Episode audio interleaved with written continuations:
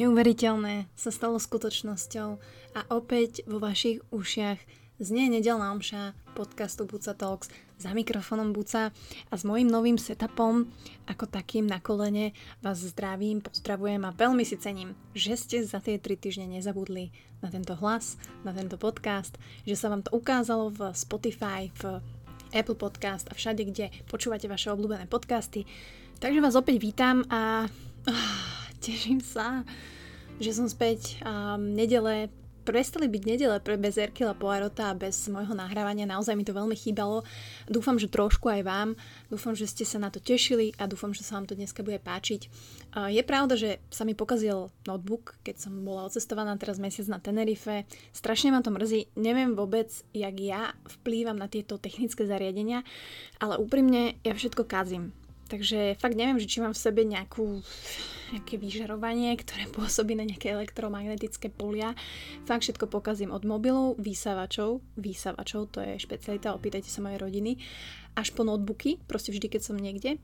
Takže nebolo to výnimkou, až sa mi zdalo, že je to nejak podozrivo všetko v poriadku, ale teda som späť, verím, že tá technika bude dobrá a že my sa budeme takto na pravidelnej báze opäť počúvať. A trošku ma to aj hnevalo, lebo mala som nahrať tú jednu skvelú omšu, takú od srdca a nikdy samozrejme už nenahrám nič mm, tak, ako to bolo.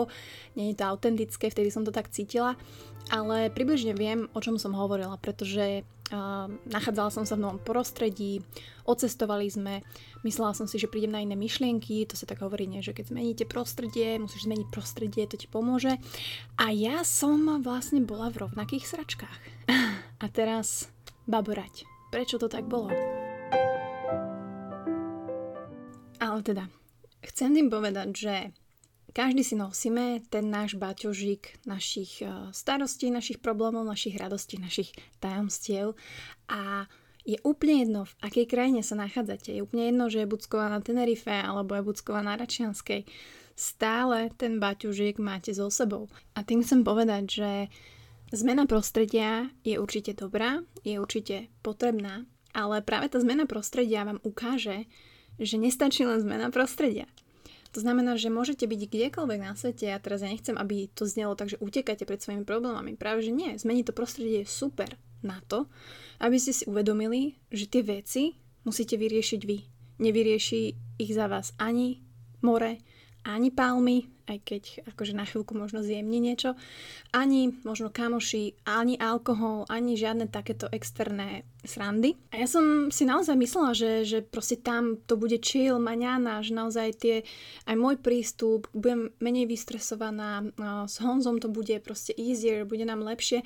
A na jednej strane bolo, ale na druhej strane nebolo. Takže ja som si naozaj uvedomila, že ja som ten človek, s mojim baťuškom, ktorý si zoberiem kamkoľvek na svete a musím to vyriešiť ja.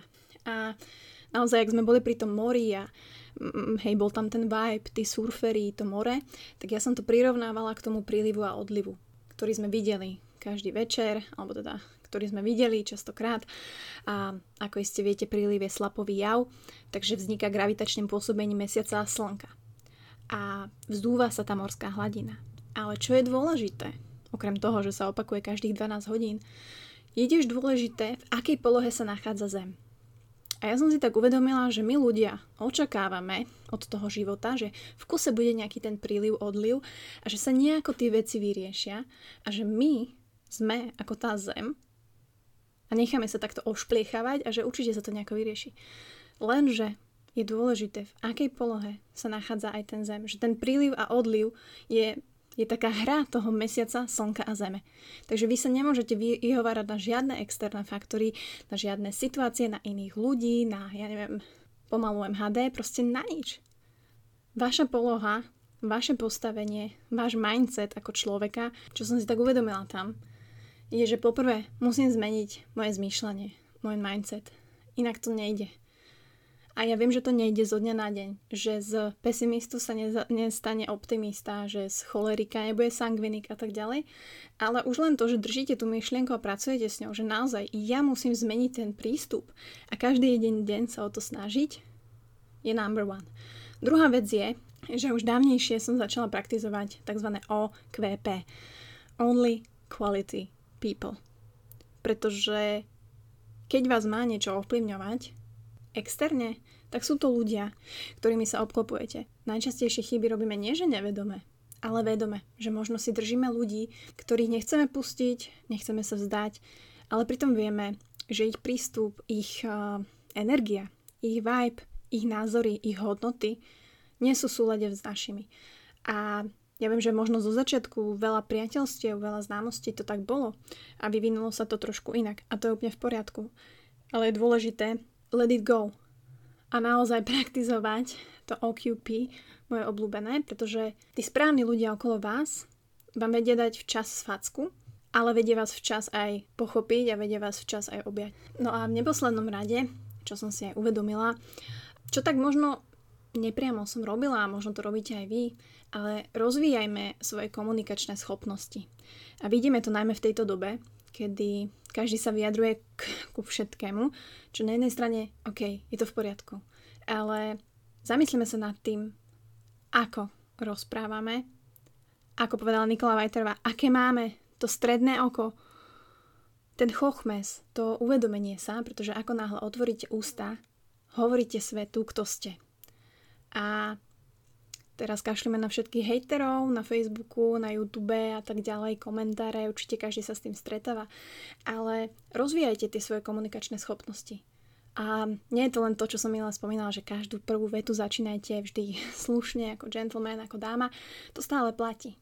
Ale vedieť sa porozprávať s rôznym typom ľudí, vedieť možno vysvetliť nejaké veci, vedieť pochopiť, vedieť si priznať chybu a to všetko popri tom, ako rozprávate, ako vysvetľujete. To je podľa mňa niečo, čo v dnešnej dobe je crucial, teda pardon za ďalší anglický výraz, zase dostaneme recenziu, že prečo tá angličtina.